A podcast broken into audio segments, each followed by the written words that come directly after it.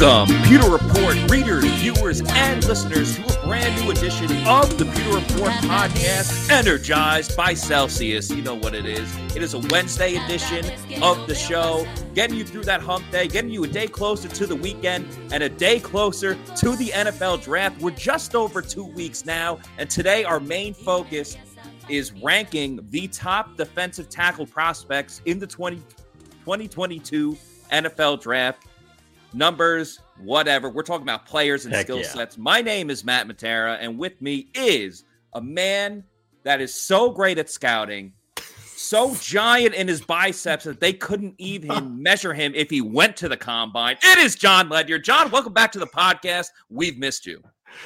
Thank you, Matt. Uh, glad to be here. Glad to be back on the pod. It was only one day that I missed this week, but I know I missed one last week and or two last week, I think, and everybody was kind of, oh, like, where is this guy? What's he doing lately? And uh, you know, nothing. That's the gig. I'm off these Tuesdays because I got a scout. I have nothing. I'm not. I don't have no life. I'm uh, watching all these defensive tackles getting ready for this draft, and you guys are doing a great job. You're doing more content and more podcasts recently, and I am Well, yeah, that's as much that's the tape as thing, John. can. Is you know you're so great at what you do with with all this analysis of not just the defensive tackles, but you know all of the the prospects in this year's draft uh, across the board. But you know we, we can let you focus on that, and luckily, Pewter Report is so talented that we got so many different characters and individuals that can come in if if you're not able to to make a show because you're scouting and you have other things going on in your life. So we have missed you, even though it was just one episode. It seems like it's been longer, but as you mentioned, you were gone for a, a couple last week. Yeah, yeah, a couple too. episodes Yeah. last week.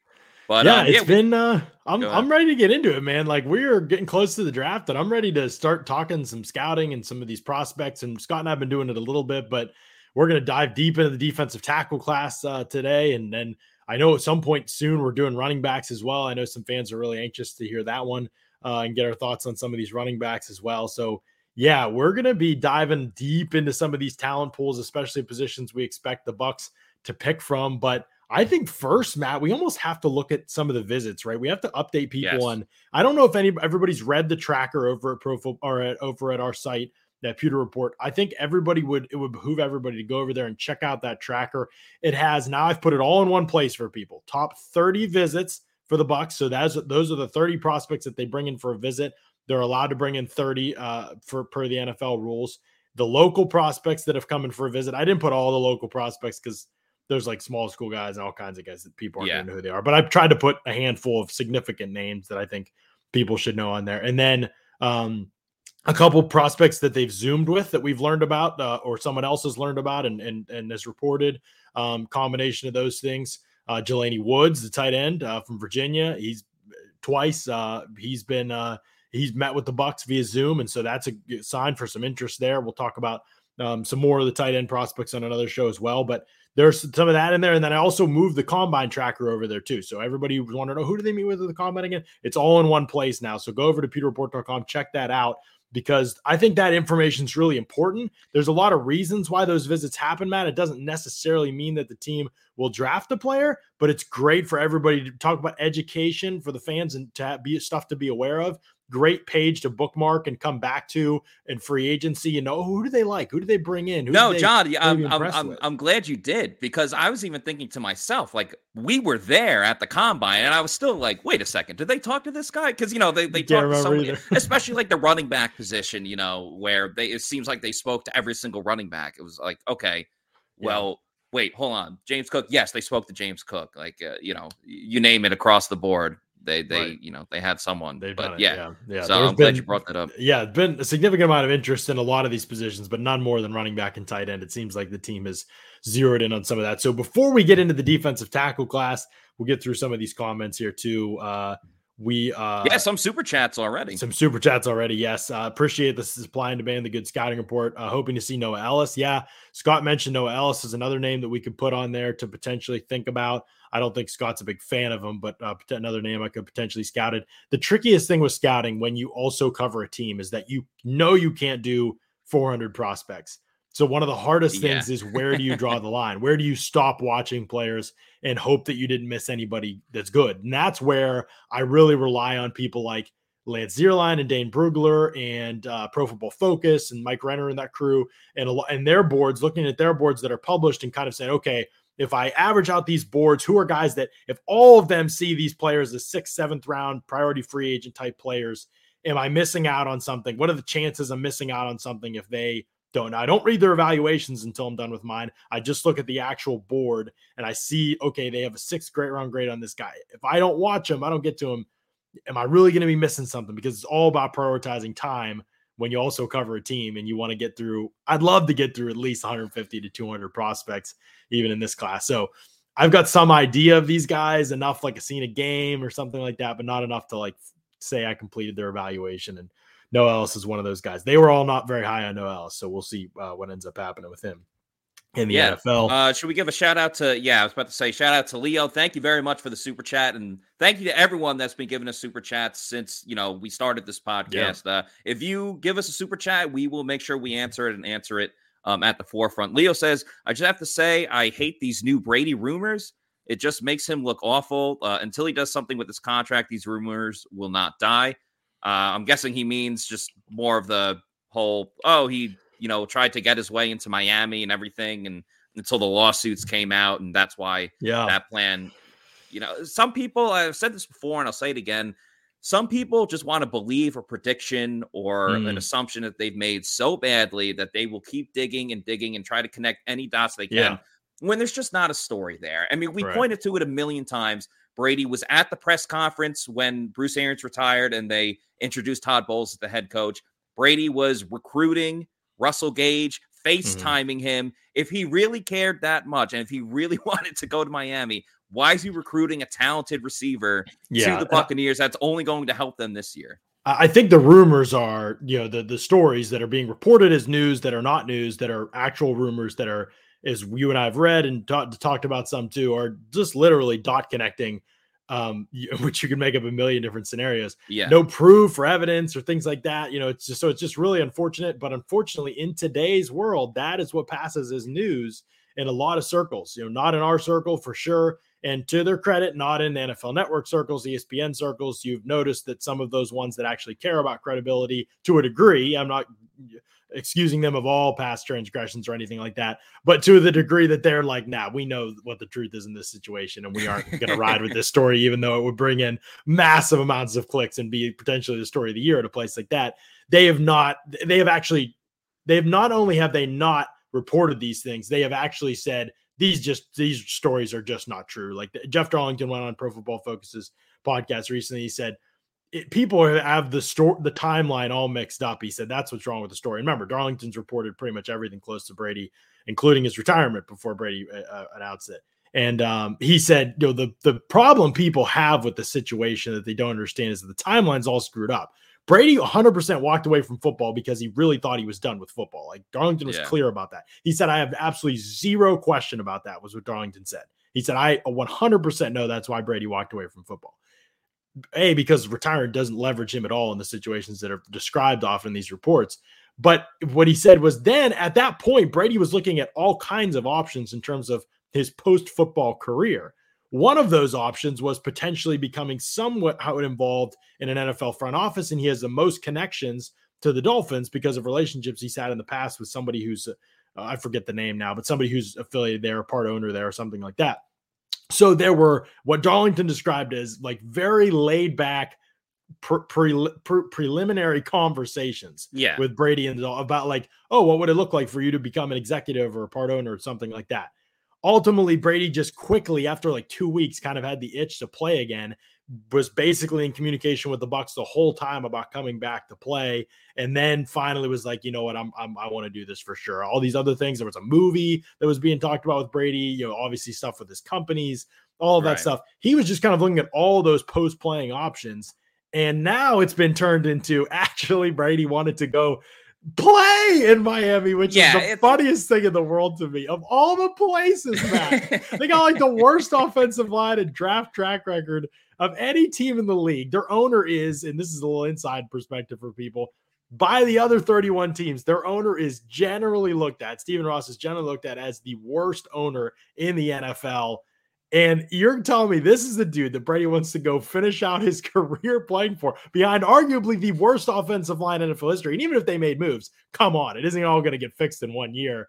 that is just one of the more comical storylines that I have ever I've never seen a more comical storyline. I don't think that people have actually taken as truth in some regard in all the years that I've spent covering. Well, it's that, John, and it's that, and he made the TikTok where like he it showed receivers, showed Jaylen Waddle and Tyreek Hill, who are now both well, Hill is now a Miami Dolphin. It showed them right. like their speed, and then he was running with this kid, so that kind of like added a little more to it. But I mean, you see, you surely see... Brady could have predicted right. that they would trade yeah. for Tyreek Hill. It was not even well, no, no, no, close I, to available. I think right. it happened after Hill got traded, so that's yeah, yeah, yeah. But also too, I mean, there's been plenty of retired NFL players. I know Brady's now unretired, but there's been plenty of players that have talked about wanting to have future ownership. Like Peyton Manning, those rumors come up every what every other year when he's not doing some type of broadcast or doing the Manning cast. I know Curtis Martin, Hall of Fame running back, great New York Jet, um,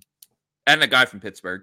Uh, went to the same high school. He went to Taylor Alderdice, same high school yeah. as uh, Mac Miller, RIP, and Wiz mm-hmm. Khalifa. But anyway, like he's talked about wanting to be uh, an NFL owner. So this isn't the sure. first time that you know. No, that part's have. not surprising or weird. Yeah. You know how hard it is to become an NFL owner? It doesn't matter what the franchise is. If you have an, if you want that and you might have the opportunity to become even a small part owner, you right. just have to take the best opportunity for you. It doesn't matter what the organization It's very rare across the it's board. A, like it doesn't matter move, what right. it doesn't yeah, it doesn't matter what sport. It's very right. difficult because once you're an owner, you essentially own the team for a very yeah. long time. Completely yeah. different than the hypothetical. Oh, he also then wanted to somehow leverage this into a trade and unretire and play yeah. for the Dolphins. That is the part. and then ridiculous. he'll just be a player coach and he'll be yeah. an Brady getting into ownership of the Dolphins or whatever organization he's most connected with at some point after his playing career is very possible and wouldn't surprise me, nor would I care what happens in that regard. But as a player, that is absolutely ridiculous. If he was going to continue his playing career, it was always going to be in Miami. Darlington even said this,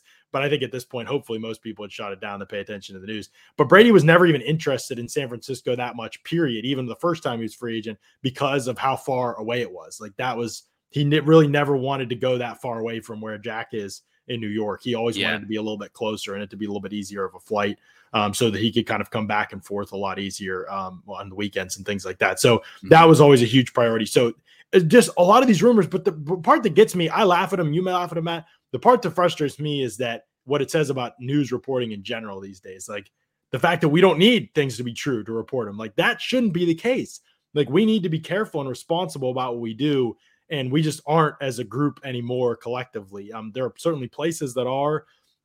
This is a minor thing in comparison to bigger deals that are that are happen every day, but I do think it's a. I think it's a, the general principle is a huge deal, and we should make a big deal out of it. Honestly, as people who aren't you know hopefully never going to participate in that kind of journalism because uh, honestly, it's it's not really journalism at all in my opinion. Yeah, the um, problem is people believe anything. Really, yeah, people believe anything, and then you run with we, it. And it's that, like, oh, right. You, and that's why well, we got to be responsible. Clearly, what the case is, yeah, right. And that's why we got to be responsible. Like, I know what gets reactions and clicks and attention, but we have to be better than that, and we have to be able to report truth uh, and reality. Um, otherwise, yeah, we. I mean, in my mind, like just the amount of people who've lost credibility just by buying into any of this is, is that number list is obviously obviously grown. I think. Um, Let's get to some of these questions. Uh, Robbie yeah. with a five dollars super chat. Would you prefer the Bucs' top three picks be Travis Jones, Cameron Thomas, and Cam Taylor Britt, or Devonte Wyatt, Martin Emerson, and Dameon Pierce? I would rather be the second comment. That second okay, group. that's I haven't seen Emerson, too. so full disclosure there. I have not watched Emerson yet. Scott likes him. Um, Wyatt, though, yeah, I mean that's a player that I would want to see in Tampa Bay, and Pierce is too. I'm not really sure about any of the players in the first three picks. I, I, really am not a huge Cameron Thomas fan from what I've seen. I don't know what he's even going to do. I don't know that he is athletic enough to play on the edge in the NFL, and he's not an even tackle. What do you come in at the combine? 265 or something like that? And yeah, so I'm, check. I wouldn't I wouldn't be feeling that first draft too much to be honest with you. Yeah, I, I, would just say too between those two, like uh, with the second option, you're getting a top one or two defensive tackle on the right. board with Wyatt, so I don't think you can go wrong with that. And um, Dameon Pierce, a lot of us like him. Scott was against him, but now he's coming around to him. I've always liked Pierce. I think um, you, you know he might not be the fastest guy, but I think he hits the hole hard. He's a physical guy, pretty solid uh, pass blocker, and we always know. I know Bruce Arians is still. I got to get used to being like, oh, Bruce Arians isn't the head coach anymore. It's Todd Bowles. Um, but nonetheless, the Bucks offense requires uh, running backs to be able to uh, pass block and, and, get that job done. And I also think too, just he would make a great locker room presence. Like he just oozes out confidence and bravado, and I don't think every single player has that, but he just seems yeah. so comfortable with himself, and maybe that doesn't naturally translate onto the field. There's a I little just, nacho to his personality. There is a little bit of nacho to it, and yeah. I think that can only really help Baby the locker nacho. room. So yeah, that wouldn't be That's bad. what they should call him. yeah, that wouldn't be too bad. Uh, we got some good questions about the top 30, Liz. Let's talk about some of these top 30 guys so that people can kind of have a good idea. Okay, listen to the amount of running backs that are in this top 30 visits list. Um, Isaiah Spiller from Texas A&M. Most yeah. people think is going to be a third round pick, maybe. Hassan Haskins from Michigan will probably be a day three pick. Uh, Rachaad White from Arizona State. Uh, another guy, probably a day three pick. Uh, Brian Robinson from Alabama, probably a day three pick. James mm-hmm. Cook from Georgia. There's some reports he going in round two. There's some reports that go around four. It just depends who you talk to. Um, those are five running backs that have all had top 30 visits with the Bucs. And then uh, Dameon Pierce and Malik Davis from Florida have both had local visits with the Bucs, and so has Jerome Ford from Cincinnati. Um, he's also had a local visit with the Bucs, the running back. So, and they've met via Zoom with Pierre Strong, the South Dakota State running back, and then of course at the combine, as Matt and I reported from Indy, they met with 10 running backs at least that we found out 10 and yeah. Rachaad White was a formal and I know that there were a lot of others that were we assumed were formals players weren't sure or, you know they maybe had formals later but clearly the Bucks have gone into this even after now Leonard Fournette and Giovani Bernard and they have said we are doing our due diligence they're still bringing in running backs for visits they have not canceled these visits so there is definite interest here for the Bucks part in drafting a running back potentially yeah, absolutely. And again, going back to the combine, like I remember speaking to Rachaad White, and he confirmed that he had a formal interview, and I mm-hmm. think he would be a player that would be quite interesting on the Bucks. Uh, again, um, he's he even admitted he wasn't the best pass blocker, but he said it's all about heart and the willingness to do it, and he's able to do that. I think he could really provide a great, uh, great help as far as you know being a, a guy with speed that can get to the outside, but also help out in the receiving game. But I think it shows too, like the Bucks understand Leonard Fournette's going to be the bell cow and he's the number one guy, but that's for the immediate future, and that's this year. It kind of yeah. shows, well, one, Giovani Bernard's only on a one-year deal, so he could this could be his swan song, or at least sure. his last year in Tampa. It might not. Who knows? He could sign for another year, but you can't just assume these things. You can't put all your eggs in one basket, and that's not a pun because Easter is coming up this Sunday. Happy Easter to anyone that celebrates. And um, but I, I think it shows too that they aren't necessarily giving up, but they're not over the moon with mm-hmm. Ke'Shawn Sneak Vaughn. Because yeah. if you really had that much confidence in him, are you mm. really bringing in yep. these many running backs to be yep. what essentially is going to be your number four running back? I don't think so. I think there could be some good competition between whoever they draft, and it looks like they're going to draft someone just based on the millions and millions of running backs that they yeah. brought in, Sneak Vaughn could really be on the hot seat this year. You know, Matt, you bring up a couple good points. A, yes, if they clearly were all about Sneak Vaughn, would they really be looking to draft? I mean, I just don't know how. He's not going to play if you draft. If you draft a running back second or third round, when's he going to play? Like, if when's Sneak Vaughn going to play? Because you're not going to sit that. That's a second or third round pick at, at a position that is supposed to start fast in the NFL. Yeah, I, and he had flashes, you know. He had that big touchdown run against Carolina. And, right. I mean, you don't have to sell us on being low on Vaughn. We're we're obviously not crazy about him, but I mean, yeah. Like, what did you last year? He, you know, took baby steps, and I agree. It doesn't look like he's going to be the guy, and so getting another running back in makes sense to some degree. But now Fournette's under contract. Like, you don't have to worry about him being a free agent if that's your guy. Yeah.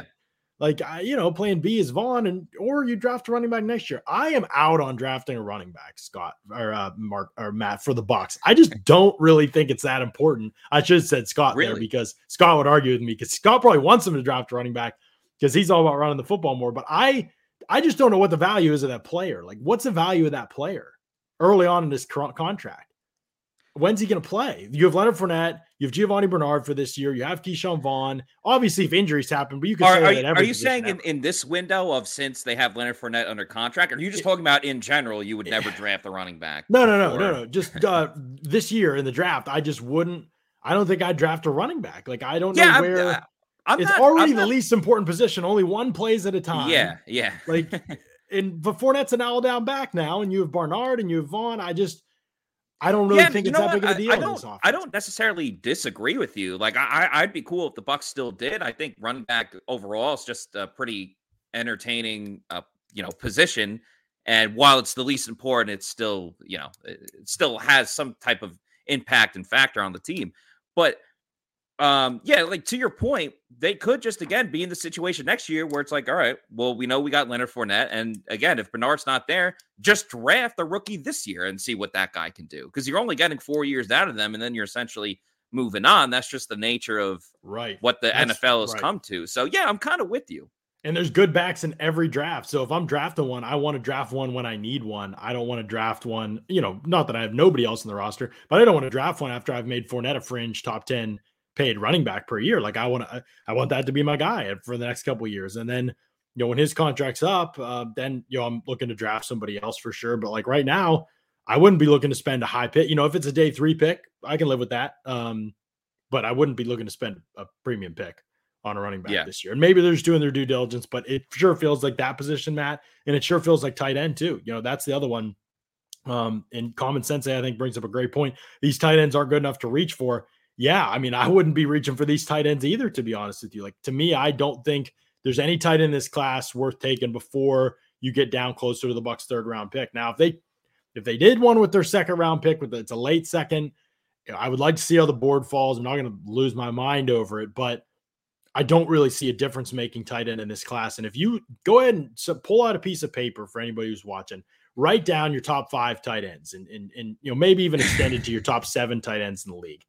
Then extend that list out to your top 30 and let me know how minimal the difference is. I've done this before. That's why between number eight or nine and number 25.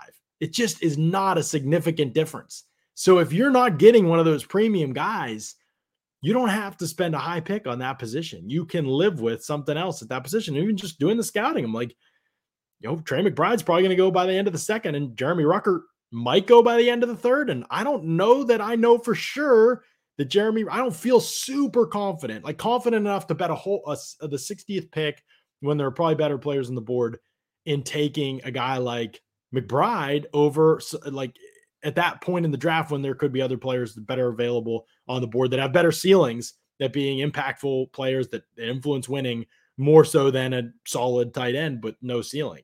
That's yeah, McBride McBride would be the one guy that I would take a flyer on in the second round because I think he's probably the most suited for you know to be able to do a little bit of everything um, for this team.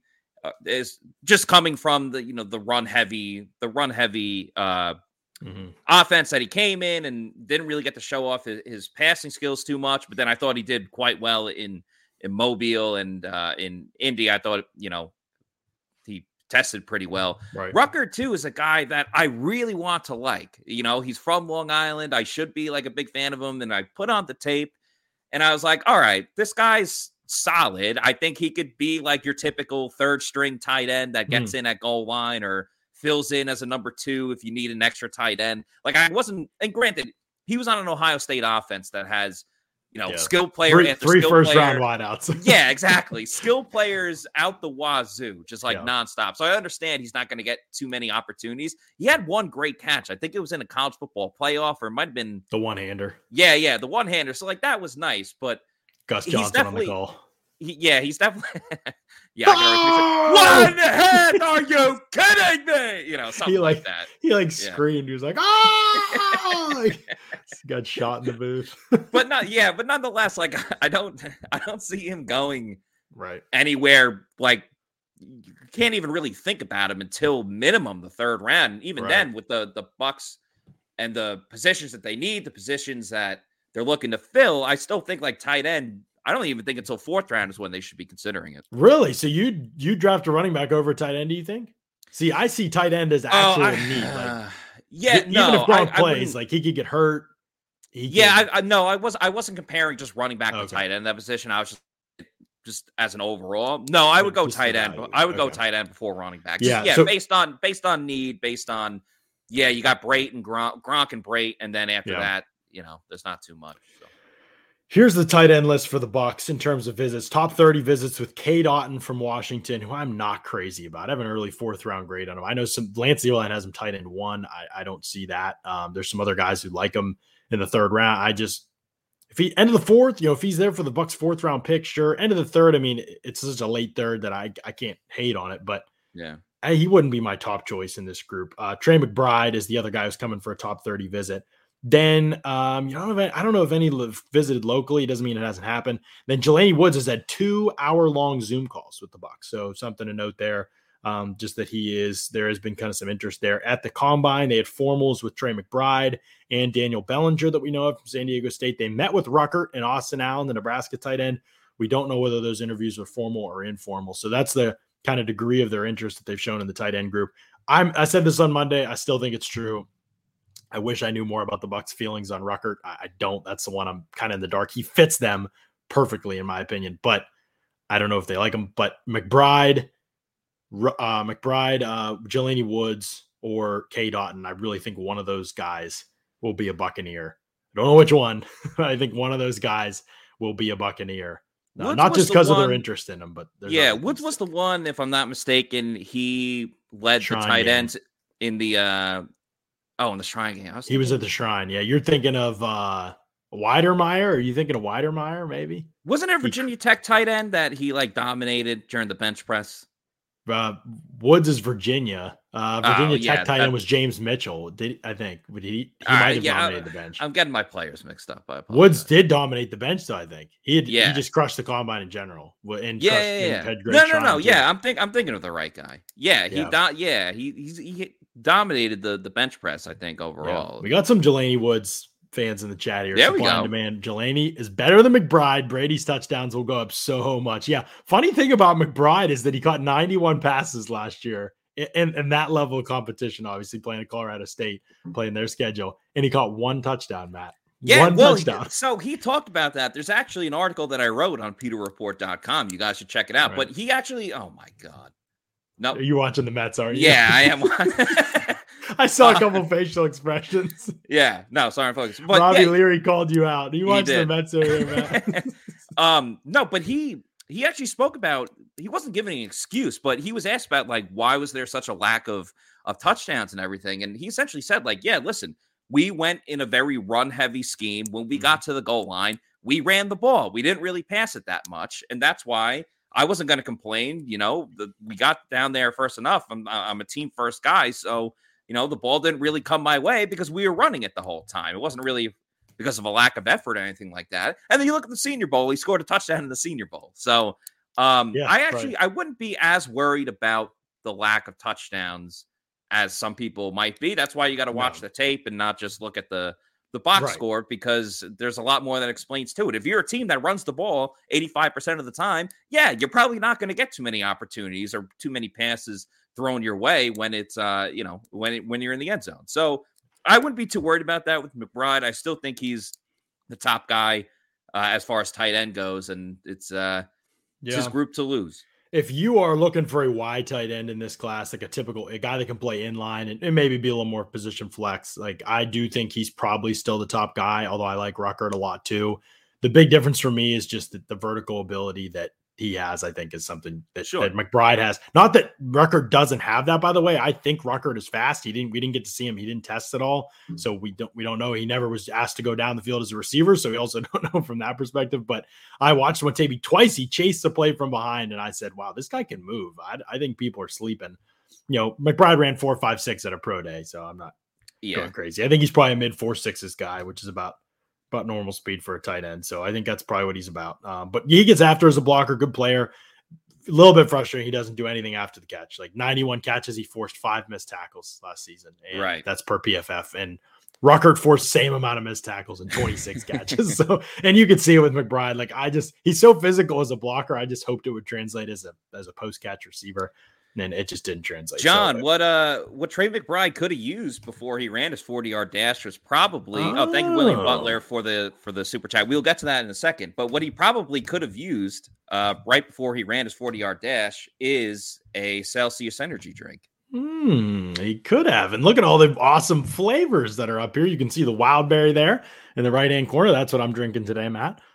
Little Celsius. I got the uh, I got the sparkling mango passion fruit, which I will show. we yeah, that's one of the newer ones. Great Yes, choice. Great is. choice. You got the sparkling strawberry guava, the Fuji apple pear, tropical vibe, orange. There's a bunch of great new flavors that are out too that people are checking out, and you can do that.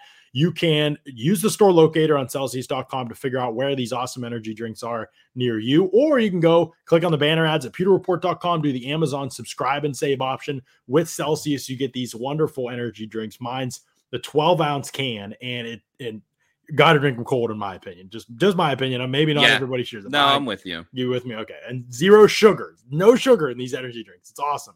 Gives you energy, accelerates metabolism, burns body fat. So it's pretty cool. Uh, I'm big fan of uh, Celsius, and I think it's the first energy drink I've I've actually ever drank, and I've done it consistently now. So John, I got I Awesome got a stuff. funny story for you. My Celsius, or just Celsius in general, is so hot in the streets and so wanted that the latest case of Celsius that I got about a month ago was stolen and was a part of a crime scene. I kid you not. So what? you and I told Scott this story. He was laughing. So uh, we were at the combine together. Yes. I flew back a day early because I was going on uh, another trip that's about a three hour drive away. So when I landed from my flight from Indy to back in Tampa, I had about 20 minutes before I was going to on my three hour car ride. So I had gotten a message in that time being like, oh, uh, you, got you got a you, you got mail downstairs. Like there's this whole locker room and everything. My whole Yeah. car was packed and everything. I'm like, oh, like damn it, I forgot. So I put the box of Celsius because it, it's a big box. Like I, I Mhm. And my whole car was packed, so I just put it on top of the lockers because people do that. It's not like a Right. a random ass thing. But anyway, so I get back from my trip a couple days later. The next day, I get a knock on the door from like the Hillsborough County Sheriff at like eight in the morning. I'm like just waking up, and they're like, "Hey, uh, were you the owner of like this this package of Celsius?" And I'm like, "Yeah, Celsius, live fit." Like, well, she's like, "Oh, uh, you're you're uh, You're like pitching it. yeah, I was. And she was like, um, the officer was like, Your your package, along with multiple others, was found at a crime scene where like apparently someone stole a car and they stole like all these packages in my apartment complex, and the Celsius was in there. So long story short, a couple days later, they they put it into evidence. I had to like go drive to this like out in the boonies in Hillsborough County and go pick up my Celsius. But I did get my Celsius. Thank you. It is back. It is safe. It is secured. But yeah, just- Celsius is Celsius is so hot in the streets. People are, you know, trying to steal it from my own. My favorite room. part is like a stolen car. Like you're planning that out, right? Most, yeah. I mean, I guess maybe not in all situations. I have no experience stealing cars, but like you're probably planning that out. But I. Celsius, you're just grabbing it. So legitimately, this is just like one of those commercials where like the thief is like running or whatever, and then they like, see the Celsius and like, Yeah. gotta have it. Like, and they risk Yeah, I can I can see them like going back to the car and be like, "Oh, the Celsius!" Like get back one last time, and circle probably- back. The yeah. cops are hot on my trail. I'll circle back for that liquid beverage. the box too. it. It had it had a red tape like evidence and everything too. I've since thrown it out, but That's I, awesome. would have shown it. But anyway, let's That's get back to the show. Thank you again to a, Celsius for being a a sponsor. story. uh, super chat from William Butler, and shout out William Butler with the uh, the Hasbula uh, picture there. I think that's Hasbula. Big fan of Hasbula. Uh, but he says just draft a wideout in the first round. You know what, William? I'm not against that. I'm kind of all for it. Flood the position. Make sure you have no issues in terms of depth at wide receiver. We've talked about it a ton. How it screwed over the Bucs in the playoffs last year when you had no AB, you had no Cyril Grayson, Chris Godwin was obviously out. You didn't have Breshad Perriman. Um, I think you know if you have the most talent, probably seven out of ten times you're going to win. I love Trey. Trey Mc, uh, I was about to say Trey McBride, Treylon Burks. You um, love all the Trays. Trey Burks, Yeah. Trey McBride. he hunts boars. Scott obviously Yes. is uh, very high on that. I, I think there's something to be said about someone that is willing to kill another animal with their bare hands, knowing that you could die as easily at the same exact time. Um, but yeah, there's a lot of great options at wide receiver. So I'm all for the Bucs going with the receiver in the first round. Yeah, I'm I'm I'm for this as well. Uh, if the right player is there, I don't think he will be though. It seems like we are trending in the wide receivers and quarterbacks are moving up the board's direction, which could mean defensive tackles and guards are falling down the board. I believe that's plausible. So that could be the direction that we're headed. We could be headed in more of a Zion Devonte Wyatt direction. I don't know about Zion. I I don't know whether they're going to draft him. I know how I feel about him. Anyway, we got to get to the defensive tackles on this list, but I do want to answer one more question here. See if I can find it. There was a good question here. Oh, here we go. Josh asked John and Matt, what player do you the Bucs like that you fear they may reach for? Hmm. Hmm. In the first round, I'm guessing this is. That's a good question. Logan Hall or McBride in the first round, I would say. I don't think they'll take either of them in the first round, but again, this is reaching, and this is who I what I fear could happen. Yeah, I don't necessarily know about like a player, but I I agree with you in terms of like if they pick a tight end anywhere in the first round, mm-hmm. I'll lose it. If they pick a running back before the third round, I would lose it. I don't know if there's necessarily a specific player at the moment yeah. where I'm like, I just I'm so much not a fan of this guy that I mm. would I would lose. I mean, I'm sure yeah. certainly there's players that I like more than others, but I wouldn't. Kenyon Green would be. I wouldn't be. I was thinking. I was thinking yeah. Green. It's like, all right, you got Zion, but if you don't go with Zion, then yeah. stay away from. If Zion's and, there, I'll be furious. And I, I think the Bucs have showed that though, right? Because they they didn't meet with him. They didn't have any, uh, you know, formal type of things with them. Didn't bring him in, so it seems like they're kind of chill with uh with Kenyon Green as well. Here's what I can say about McBride. I would rather have Ruckert at the end of the third round than McBride in the first or the second. Like that's yeah, I agree. to me to say that. That's easy for me to say that. If you can, if yeah, you could tell me you're getting two player, you know, obviously it doesn't mean I like who they draft, but in a vacuum, that's how I feel about it. I don't feel strongly enough that McBride is much better than Ruckert to to want him around earlier than where I could just get Ruckert. If I just waited, I could get Ruckert, and I don't feel like there's going to be a massive difference. I, that could obviously come back to bite me big time because Ruckert has like 26 catches in his most productive college season just because he wasn't used at all. And yeah. so McBride is 91, obviously big difference, but there's questions with McBride. So anyway, that's how I feel about that. All right, let's get to the defensive tackles in this class. We will answer as many questions as we can as we go, but at some point, we I think it is helpful if we 36 minutes into the show actually talk about the topic of the show. Yeah, we, we, would talk about. I was like, ah, we, are kind of late on Celsius, and we're kind of late about yeah. defensive tackle. But uh, yeah, we, we we do this all the time on the show because y'all have such great questions. So it's an awesome problem. Yeah, I mean, sure. it's never bad when we go. Right off topic, but it's still a right. Bucs topic. So right. yeah, there's nothing. Wrong. We don't intend to take this long to get to to the actual main topic, but sometimes it yeah. works out that way. Do you want to start from yeah 10 to 1 or just yeah so i kind of saw these defensive tackles or let's talk about them in the groups that they're most typically talked sure. about which is sort of in the tier that these are the first round possible guys devonte wyatt jordan davis and travis jones and those have been kind of the top three the whole draft process there really has not been a lot of movement um, DeMarvin Leal, Leal was maybe in that group at the beginning of the process, but it did, has not taken long. You know, since February, I feel like we have been uh, not us, just us, but just in general, the draft community, draft analysts have been pretty heavily on the first three defensive tackles off the board will probably be Jordan Davis, Devonte Wyatt, and Travis Jones. And I see Wyatt as clearly the safest bet in this group because he offers the most as a pass rusher and as a run defender in terms of a combination. Plus, there is the highest ceiling with Wyatt. So it's kind of mm-hmm. like he, he feels kind of like a safe pick to me if all the on field, if all the off field stuff is, is no longer an issue and he's matured which it seems like sounds like he has. So we'll, we'll see, but that'll be for teams to determine in, in, the interview process. I don't really like speaking to that part.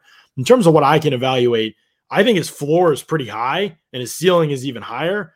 Players like that to me are just kind of like, all right, take this guy. Like right now, sure, he probably doesn't look like your typical top 10 prospect or first round prospect, but the explosiveness is there, the violence is there. He plays incredibly hard, super hot motor all the time, chases down plays uh, and get through gaps or he can hold gaps. Um, he can rush a little bit, or you know, at Georgia they blitzed a ton and ran a ton of games, and he was a part of the schemes that got pressure. Wasn't always him getting the pressure, but he's part of the schemes that got pressure. And so, to me, Wyatt's a pretty clear DT one in this class. I mean, if there's a path where he doesn't end up as good as every all the other any of the other defensive tackles in this class, I'm willing to like concede that with almost any player. But with him, I would just imagine it would be completely unrelated to on field production if that's the case. I feel like on the field, you know, if you're measuring pass and run value, I would be surprised if he isn't the best defensive tackle in this class. Yeah, I don't think you could ever go wrong with a Georgia defensive player in, this year's draft. And um, if we're just focusing about everything that he does on the field, I think you know one of the biggest things that you mentioned. By the way, John, you did a, a great job with this entire article. So Just Thank awesome. Awesome job it. with that. Um, you mentioned about the motor, and I think that's something that the Bucs really particularly look Yeah. at. Um, at any player, but really on the defensive side. I mean, I think one of the things we love about Vita Vea is when he was able to. Uh, you seen in training camp a lot when when he tracks down a runner like 20 yards down the field when he gets going. I remember too. Uh, it's not defensive tackle, but I think the hustle was appreciated anyway.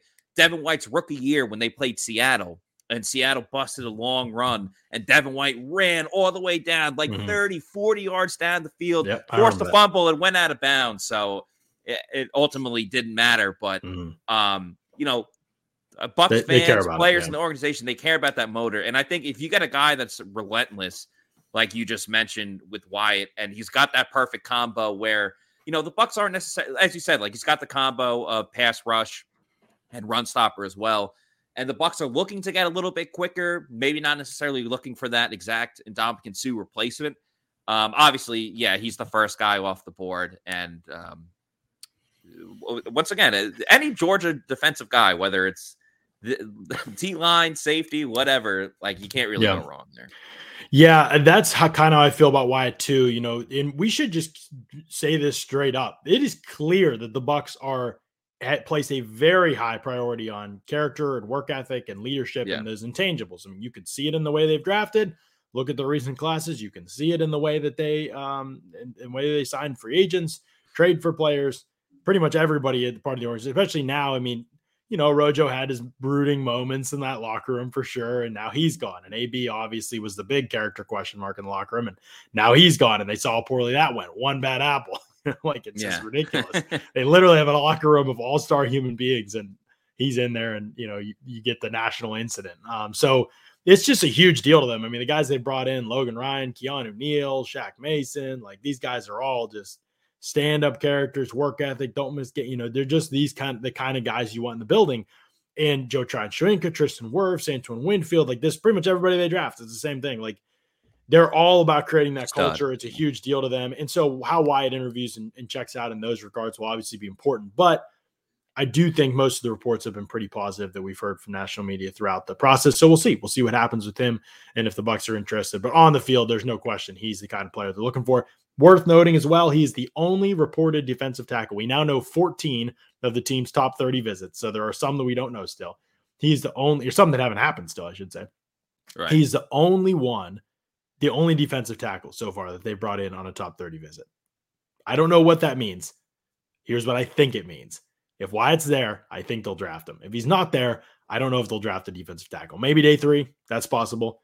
I, I, I they don't love the D tackle class. Wyatt to me is the guy that fits their bill. Yeah, I think that's fine too. Like you guys obviously spoke a lot about Travis Jones recently because you had him uh going in the first round Yeah. to the Bucs at 27 in their in their mock draft or in your mock draft a couple days ago. I don't know if I necessarily love Travis Jones either. Like obviously he's a big guy and a physical presence, but I like him, but Uh, not in the first round. And right, with yeah, Tom's- with Tom. If, you, if you get him, at least trade back. And sometimes you you have to make those adjust. Yeah, sometimes you have to make those adjustments when you're picking so late. But I think obviously the huge caveat to this whole thing is like if Ndamukong Suh is back, then again, defensive tackle, and you still have to replace Steve McLendon Mhm. um, if they decide that they don't want to bring him back. But at the end of the day, if you bring Suh back, sure, it would be nice to have a defensive tackle that you can groom for a year and that Mhm. they could start playing next year. But we could say the same thing about the cornerback position with those two, with uh, the SMB and Jamel Dean on the last year of the deal. We could say that about safety with Mike Edwards on the last year mm-hmm. of his deal and all the number one contracts or one year contracts. We say the same thing about tight end with Cam Brate and Gronk after that. So it's not the end of the world if the Bucs don't go with a defensive tackle, whether it's in this first year or in this first round, or if it's even happens in this season at all. It really just comes down to can they get Ndamukong Suh back? I still feel like that they can, but Mhm. obviously if it, it's coming up soon, the draft is in a little over two weeks, as we talked about before. So if Suh isn't back by then, yeah. then it becomes a much dicier situation with just picking a defensive tackle in general. Sort of, or you could just wait until after the draft, see how the thing falls, and then re-sign Suh. You know, you- Suh's not going anywhere basically, so it's kind of like the Gronk situation. It doesn't really matter how long it takes him to make up his mind, as long as there's still a roster spot, which it seems like there's going to be, even if they draft a tight end or a defensive tackle.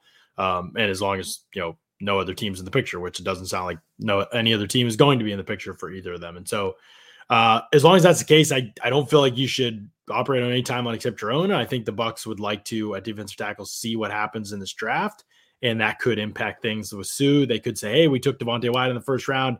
We'd love to have you back still, but it just this now that we have this situation at defensive tackle." We would have to pay you this much amount of money and like is that what that's as much as we're willing to go to are you willing to do that with us now that you see this is really it like this is your last chance if you don't get wide and you don't get a defensive tackle in this class then maybe come back soon and say hey what did you want eight yeah, eight? yeah, one seven. Uh, you know, all right. we'll even give you a really yeah. nice signing. Yeah, bonus, you know? I think there's a mutual understanding there between the two of them how this thing works. They know Suh doesn't want to play for less than his price tag, and they don't want to pay his price tag without knowing it's their only option. So that's where I think things are at. And I do think he'll sign, but I do think it'll be after the draft. We'll see. I could be totally wrong. He could sign today. I don't know. but it seems clear. Like he's on Twitter joking about it. Like, yeah, th- this guy's coming back. You know, I just think he's coming back. If he wants to keep playing, he's coming back. Like if he wants to play, keep playing bad enough to play for maybe less than his price tag, if they draft one, he's coming back. So we'll see what happens with Wyatt. But good uh, draft. First round preference here: Wyatt, Zion, Burke, or Daxton Hill. Yeah, we'll talk about Daxton Hill uh, on another spot. Ben Leeper wants to know if Wyatt's worth moving up a couple spots to secure.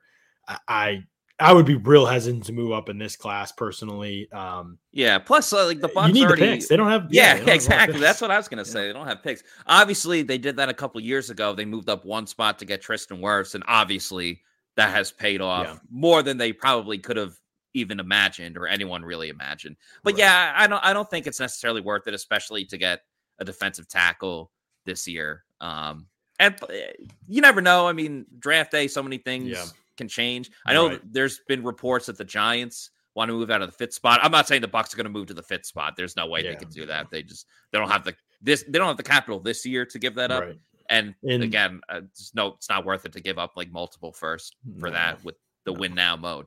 But yeah, you never Neil know. asked about moving up to 15 it, for a third next year. Price tag would be way more than that, Neil. Uh, for from 27 to 15 is a significant move. I'm just I haven't looked at the scale right now, but I'm guessing off the top of my head, if you're doing a next year pick, it's going to be your next. It's going to be your first next year. So no, I yeah. would definitely not do. But it. if a team would agree to that, yes, but the deal would just never happen.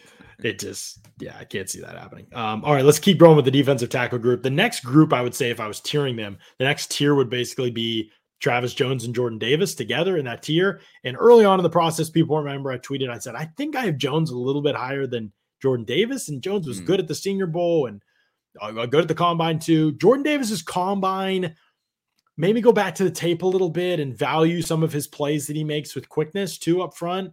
Um, you know, he does get through gaps. He is massive, like he is massive, and he's never moved. And I didn't really have any question about that. Like he is an elite run defender. And the one thing I keep going back to with Jordan Davis is I think he's such a good run defender that I think he might just make everybody else in your front better or make their jobs and lives easier. And I really wonder if that like matters. Like, I don't think you can single block Jordan Davis. Like, even though it's just run defense, and I know pass rushing is very valuable, and I'm I'm probably the one of the loudest people in that regard of, of, of trumpeting that every year at the draft and just talking about how important that is. But he's so good in the run def- in run defense that I'm not sure that he'll be able to be handled like a typical player will be able to be handled by at least certain schemes and concepts. So I do think it will make life easier for the other players up front if you have him. And even if you're against a team that's like, oh, Jordan Davis out we're going to throw on first downs, he is athletic. Like mm. in some degree, yes, he is athletic for a man his size. And at some point, there's like that point of no return with athleticism, right? Like you can be athletic for like Vea, for example, wasn't was athletic for his size, right, Matt? Like he ran, mm-hmm. everybody's like, oh wow, I don't forget what he ran, but you know, he's huge, and so yeah, he, know, he, was running back in high school and returned. Yeah, yeah, exactly, right. Yeah. People, everyone, oh, he's athletic for how big he is. Okay, but at yeah. some point, like his being athletic for how big he is doesn't matter anymore. I just need him to be smaller, like than he is, and and that's it. Like I don't really care if he's athletic for his size. If at some point his size doesn't give me any more advantage, like it's if Vea is just Vea is just heavier and heavier, which was a concern coming out in the draft, hasn't been a big one in the NFL. If that were the case, like, and he was still, oh, he's he's 360, but he's athletic for his size. Well, okay, for for 360, but three being 360 hurts me. Like he might be athletic for 360, but it's still not doesn't mean he's athletic. Jordan Davis is huge and just athletic, period. Like he's athletic for a defensive tackle, not for a huge bigger than any other defensive tackle. He's athletic for a defensive tackle. Like compared to Devonte Wyatt, he is athletic. I a defensive tackle that is much smaller than him. So it is a different degree of athleticism than we're talking about when we say, oh, he's athletic for how big he is. No, he's just a freak athlete for right. his position, period. I just think that I mean he played like 250 snaps a year. You know, last past year with the playoffs and the 14 games. He hit 368, I think, snaps for Georgia. That's the most he's ever played in a season, Matt. Like he just didn't play that much on passing downs. And at some point, I have to think that like if he can get in shape and all this other stuff, when you look like he's in great shape at the combine, if he can get on that level, you know, the character reports are pretty good on him and get with a coach that teaches pass rush. Georgia doesn't. They just run all these concepts. He can at least make a dent, maybe. Like he didn't make a dent in college. How is that possible, Matt? He's a freak athlete and he's bigger than everybody else. Like he just had to have not been trained at all. Or maybe it was like, if they pass, take the play off. Like we're saving you. I, I don't right. know, but there's no way you can be this athletic and go to the NFL and not have any impact as a rusher, in my opinion. Like I, it'll be minimal. He'll never be a great pass rusher, I think, but you're going to have something. And he's an elite run defender. So I, on that basis, I said I'll take him over Travis Jones, who might be a better pass rusher right now by a little bit, but I don't think it's enough of a, an advantage there for him to offset what Davis brings you as a run defender, even though Jones is, is very good in both regards and they, they graded very closely for me. Yeah, so that was that was very well explained because I was wondering. That was a lengthy explanation. no, no, no, that was good though because I was going to ask you like, so what in your opinion separates the one and two between the both, uh, you know, between both uh, Georgia defenders with with Wyatt and Davis? But you explained like it seems like the pass rushing is probably more of a factor than anything else. So if yes. we put our uh, if we put our Bucs blinders on here, if we're just talking about specifically a fit for the Bucs I think we talked about how they're looking for more of a, you know, a guy with a little more pass rushing skill. So would it be the case where Davis wouldn't necessarily be on? Well, you said did you say Wyatt or Davis met with the Bucs? Uh, Wyatt did. Davis yeah, is Wyatt, not yeah. to any to our knowledge. Davis has had no connection with the Bucs at all. And I, by the way, I just I don't think the Bucs would draft Davis even if he were there. I don't think he's going to be there. And uh, Travis Jones, I I don't I think I'm on the side that I don't think. I said I had said on Monday I'm 50-50 on it. I think I'm like 51 49 now that they don't draft Travis Jones. That's how I feel about it, I think. So we'll keep rolling here. A couple other guys that they potentially could draft, Matt. Um, yeah. Well, I don't think they will draft a Marvin Leal, so I won't spend a ton of time on him. I can't quit him. I've tried. I never, I never believe the top. I see a lot of people tweeting at you about him, or comments in here as well too. They, he's, he's got a pretty good uh, backing behind him. I see a lot of people yeah, I mean he's a good player. Him. Like I, he played on the edge at Texas A&M most of the time, and he was explosive enough on the edge to actually threaten offensive tackles, like at the top of the arc. That just mm-hmm. you just don't see that from 283 83 pound people. Like that is bonkers in a lot of ways. So I do think he's a good player. There are a lot of traits there to unlock. He plays hard, but he's not used to playing inside full time. And in the NFL, again, you're 283 pounds. Like at some point, you being athletic for 283 pounds does not do anything for me. There's no other edges that are 283 pounds for the most part playing full time out there. You're going to have to play inside. It's a totally different world in terms of processing blocks and taking on combos and things like that. He's done it enough that he's not totally new to him, but the, the results are pretty hit and miss. He can get through gaps. He's got to be in the right scheme. I think he's got to play in rotation.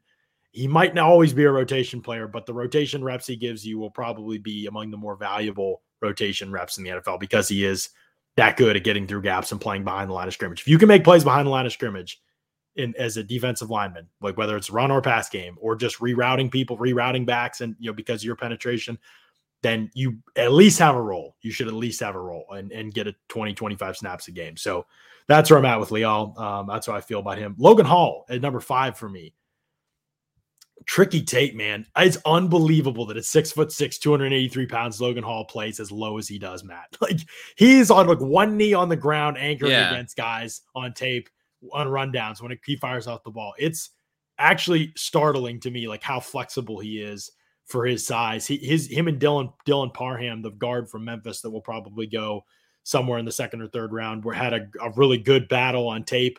I think Parham got the better of the battle, maybe, but it was pretty close, and they both had some good reps against each other, a lot of stalemates, a lot of great fights.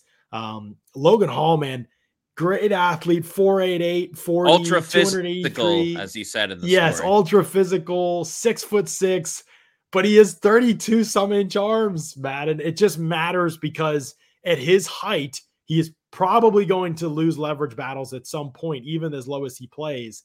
And it just matters. You're undersized already. You have to use every trait that you can to keep blockers off your frame. And he does no length to lock out against blockers, basically. So it's just crazy. He's got this great frame in all these other ways, and he's just got these super short arms for for no. That's that's it's it's wild that you say that. It's funny because I was talking about this with Scott yesterday. I used a boxing reference, so this will be my second boxing reference of the week. But you know, when you not when you typically have a taller guy against a shorter guy, think of it as you know a pass rusher going up against an offensive tackle. But when you're boxing, the shorter guy wants to get in as closer as possible, while the yeah. taller guy That's wants right. to stay at bay because he could just reach closer and you know, get those jabs in and, and, and get the hook in. But you know, if you're a really tall guy and trying to get that separation in the first place, if you have short arms, you're not going to be able to do that. I mean, that's just right. a a wild. uh You don't see those measurements too much. No, not for a guy his height. It's pretty wild. Um, because he's actually over six foot six, and I think his work ethic, his toughness. There's a lot of things the Bucs are going to like. We'll see how much they care about the length. You know, it'll be interesting to see how much they prioritize something like that, and I do. He's an interesting player because he did play almost. You you see these people ranking him as an edge defender. People I respect rank him as an edge defender. Dane Brugler, yeah. some others. I don't understand why that is. He barely played outside the tackle in college, like hardly at all. He was a defensive tackle. He is again athletic for his size, but he is going to be a defensive tackle in the NFL. Like he's going Plus, to play like, inside most downs.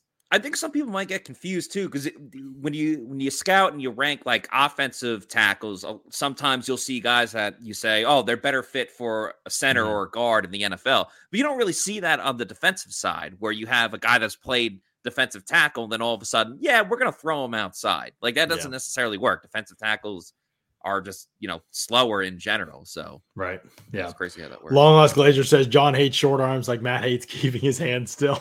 yeah, you know what? Matt of, I do it too, but I'm below yeah, the camera. I'm I Italian. I just I did. I, I, I tried holding on to a pen if that would change. I might have to just I don't know. no, it's good. weights on. It's just it's natural. It's natural that I do yeah. that. So I'll uh, try to work on it though. Yeah, I do. I don't dislike short arms in general. I don't think it's always a big deal. I think it's it, it, it's hard when you're taller and it's hard when you're lighter.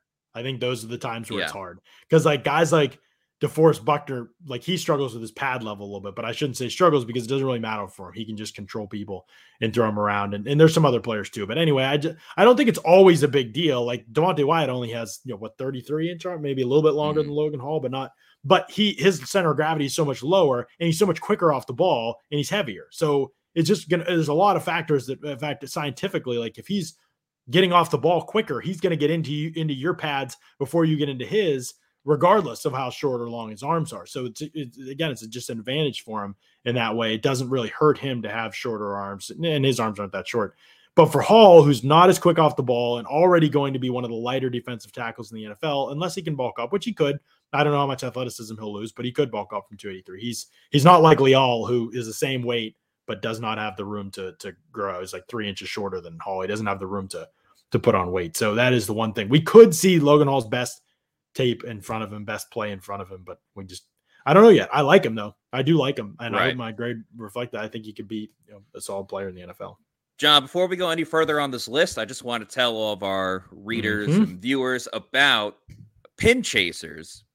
Uh, Pin Chasers Bowling Alley, proud sponsor of the Pewter Report podcast, have been for years. The owner, Anthony Peroni, is a huge Bucs fan that has uh, season tickets to the Bucs. So if you go to any of the pin chasers, you will be supporting a fellow Bucs fans. But the great thing about pin chasers is that um, it's more than just going to a bowling lane. They have great different deals literally every single day. They just combined two of their nights, the all you can eat pizza and all you can bowl. They combined that for Tuesdays. They were what? tweeting about that yesterday. So that's a pretty sick deal. They have a, an arcade area for kids if you want to bring your family, if you want to throw a birthday party there. Um, you can keep the kids entertained, even if they don't want to bowl the whole time. They can also go and uh, you know play the arcade. It's fun to bring clients out. Pewter Report has had multiple different events there with either uh, networking with our fellow clients or um, we set up couple different charity events there, whether it was Martin Gramatica or Mike Alstott. We've been involved with that. And the food is fantastic. It's extremely extremely underrated. Um, and they bring it right to you as well, too, which is great. Um, you just order right then and there. Mets scored another run. Let's go. You order right then and there. They bring it right to you. And um, like I said, it's very underrated. Uh, they got dollar Miller Lights a lot too. Oh, so many different deals. So just make sure you go to pinchasers.net to reserve a lane or book a party for your family and friends because um, it's always a great time when you're out there. So thank you to Pinchasers for being a sponsor of the Pewter Report podcast. Pinchasers.net. Check it out. Yeah. Uh, John is John giving Logan Hall a poor man's DeForest Buckner cop ceiling? No, I'm just talking about the guys. There's not many defensive tackles that are above six foot six. So when you're looking for those comparisons, you kind of go to people like Buckner or Calais Campbell or I mean Golston too. You know, you could go to. I I, I think Golston is six six some somewhere around there. And Golston didn't have super long arms, so but Golston struggles with his pad level too. You know, at times that's probably his biggest NFL struggle. I would say as a run defender is his pad level uh, consistency.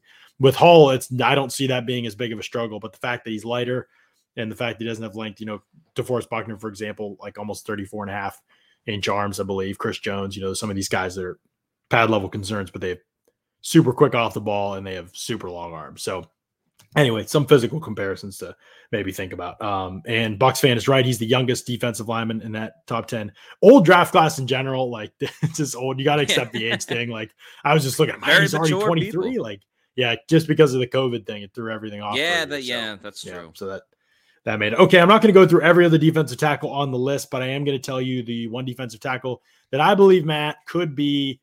I think he could be the guy that the Bucs draft in this class, and we'll wrap it up on this. If the Bucs don't draft a defensive tackle early and they go into round four and their fourth round pick comes up, what are they, 133 or something like that in the fourth yeah. round? I believe that Tennessee's Matthew Butler is going to be the day three defensive lineman that the Bucs take. Ah, the I, uh, the diamond in the rough that you mentioned that if there is one, it would be him. If there is one, yeah, I, am definitely not saying it's him. And Scott doesn't. Scott is not a big Butler fan. We talked about him today. I, I wouldn't even say I'm a big fan, but a, a, good enough athlete, a good enough frame. You know, 6'4", 297, plays with a decent pad level. Sometimes he's a bull in a china shop, kind of like Perrion Winfrey. Um, not quite as violent or powerful as Winfrey, but probably a little bit more nuance to his game than somebody like Winfrey, who's just crazy to watch. Um, I I think Butler, you know, they rave about him, captain. He, he thinks Click this past year was his most productive year, coming off a strong year. He's a team captain. He's work ethic's great. As D line coach called him probably the smartest player he's ever coached. A lot of things that the Bucs looked in that for in that degree. Probably a three technique, explosive in his first step. There's potential there for with further development that he could be a pass rusher. That just isn't the case with most of the guys in this class you know, it could be with Winfrey, but I, we, you know, Scott and I have reported before. We've heard the Bucs aren't crazy about him. Phidarian Mathis, Alabama, not going to be a pass rusher. I, I don't, yeah. I don't really. He was kind of the guy Ridgeway. that disappointed at the Senior Bowl too, because remember, like yeah. he was one of the the marquee one of the speakers, guys yeah. that yeah that we spoke to. And then and I like he's really, day three. Uh, yeah, I didn't really see anything from him at the Senior no. Bowl. Where Perrion Winfrey was the guy that really stood out to me there, and obviously you guys said that the Bucs aren't really that interested in him. The thing that I liked yeah, about him too, again, when you're thinking about the Bucs, is that he actually had a couple of different pass rushing moves where a lot mm-hmm. of defensive linemen the knock against them is that they just try to bull rush and overpower you with physicality where winfrey is already a big guy and he brought some pass rushing moves to the table um there's obviously issues with his uh his pad level he has to get lower when he's already a, a big guy as it is but he would be a player that I would have been interested if the Bucs want to look at him from the fourth round on. But again, clearly that doesn't seem to be the case. Well, I mean, you never know. Like Scott, you know, that's what Scott's been saying on the pod. But I, you know, I don't know. I mean, it's I, I do think I thought Winfrey would be one of the guys on the radar. I thought, you yeah. know, if they didn't get Wyatt, then I thought Winfrey and Butler would be the two guys later in the draft that are on the radar. It seems like Winfrey's going to go higher than the Bucs. Maybe that's why there's the you know that that he may go higher. Butler to me is like the the day three version of Winfrey uh, who I have in day three as well, great. But uh, it seems like he's going to go higher in, in, the mind of other te- in, of teams um, because I think that there are, is enough there um, to kind of be excited about him a little bit. So yeah, I mean, I saw somebody said he did 17 reps on the bench press. I, I, don't think his strength's a concern on tape. His frame also rocked up, so that is a very surprising number. I don't know what happened there, and I don't know whether he didn't bench his pro either. So I don't know if I don't think he did anyway. No, I don't see a bench. Oh, oh, he has a pec injury. That might be what happened at the combine. Well, was that what happened? He, he somebody pulled did pull out with a pec injury during their bench. Might have been multiple. Guys. I just remember I when, like happened. all the was it the receivers were like literally that's everyone, why he stopped. Everyone declined except for like one player to do the bench press. Yeah, I think was it was that receiver? Like that. It was like yeah. they all announced they weren't doing it. And yeah, and he was like, "And I am doing the bench yeah. press," or whatever it was. Was yeah, so I think he could be the day three guy. That's the one to me that they would say, "Okay, let's take this guy, let's develop him with our round four pick." You know, let's do, I don't know, first corner in the first round, and then let's do tight end, running back, and then and we'll take a D tackle day four or uh, day three and develop them. And maybe they trade back and add picks, and that changes all that. But anyway, that's how I see uh, the um, I do not have Spectrum internet. Did my internet do something? No, you were good today. Okay, you were uh, spot. Maybe on. it was your Spectrum internet, Steven. Ever yeah. think about that? Yes, Steve. Because I don't have Spectrum. Yeah, Frontier. I got Frontier. Way. Yeah. What up? Yeah. Holding that baby all cute in that Abby. Yeah, that's a very cute baby. Great baby, Steven. Great baby. So get that um, baby some good internet. Yeah.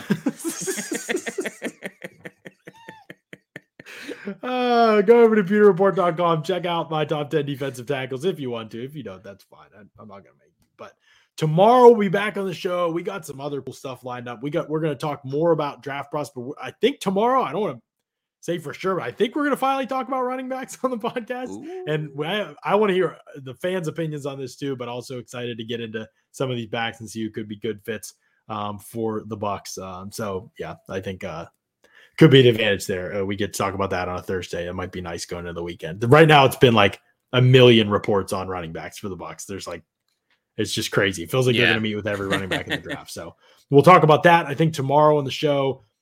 Still on the lookout. What's going to happen with Gronk? What's going to happen with Suh uh, before the draft? Uh, we'll keep you informed as always. Make sure you check in tomorrow soon. My tight end rankings are going to be up at pewterreport.com as well as Scott's uh, Fab Five coming up this Friday as well. So stay tuned for all that. And don't forget the draft show's coming up at the end of the month.